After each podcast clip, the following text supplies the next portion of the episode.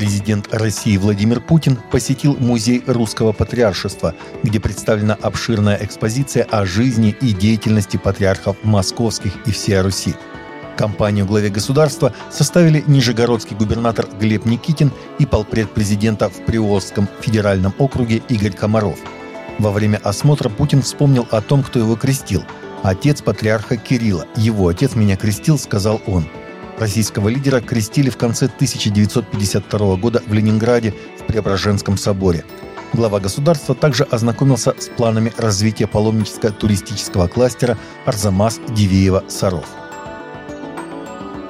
Пять мусульман, обвиняемых в богохульстве, приговорены в Пакистане к смертной казни. Об этом сообщает ТАСС со ссылкой на газету The Express Tribune. Еще несколько человек получили длительные сроки лишения свободы за осквернение Корана и пророка Мухаммада. Доказательством вины подсудимых послужили видео и посты в социальных сетях, обнаруженные в мобильных телефонах обвиняемых.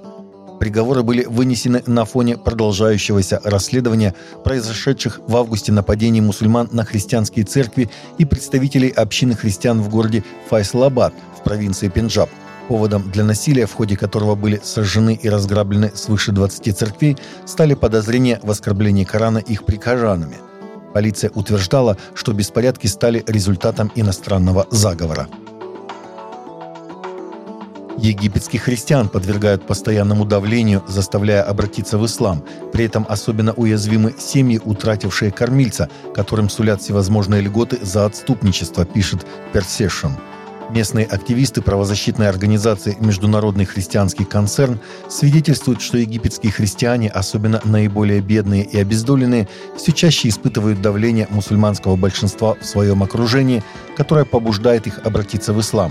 Это давление обычно проявляется в форме предложений финансовой помощи либо руки и сердца, а иной раз и в ложных обвинениях в различных преступлениях. Особенно уязвимы для такого давления вдовы-христианки с девочками на руках, утратившие кормильца, поскольку им труднее противостоять искусителям, понуждающим их отказаться от христианской веры, обратиться в ислам и получить широчайший доступ к социально-экономической поддержке, оказываемой по обычаю всем новообращенным.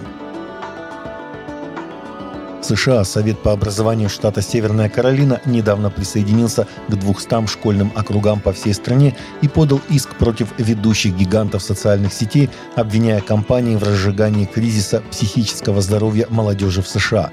Совет по образованию Шарлотты Мекленбурга стал последним, кто подал иск против компании Meta, запрещена в эр эф, Google, ByteDance и Snap Incorporated в связи с опасениями по поводу психического здоровья учащихся, сообщает The Christian Post. Как сообщила в понедельник телекомпания дабл ю си эн си, Совет подал иск в конце прошлого месяца. Цель судебного разбирательства – убедить компании изменить методы ведения бизнеса, утверждая, что существует здоровый способ использования их платформ, не вызывающий привыкания. Церкви Джолиете, штат Иллинойс, было предписано вернуть почти восемьсот тысяч долларов пожертвований после расследования комиссии по ценным бумагам и биржам. Согласно сообщению Church Leaders точка ком, лютеранская церковь Мессии получала пожертвования от местной компании, которая была вовлечена в недобросовестные финансовые сделки. Лидеры и прихожане церкви на радостях активно использовали переведенные средства, не задумываясь об их происхождении.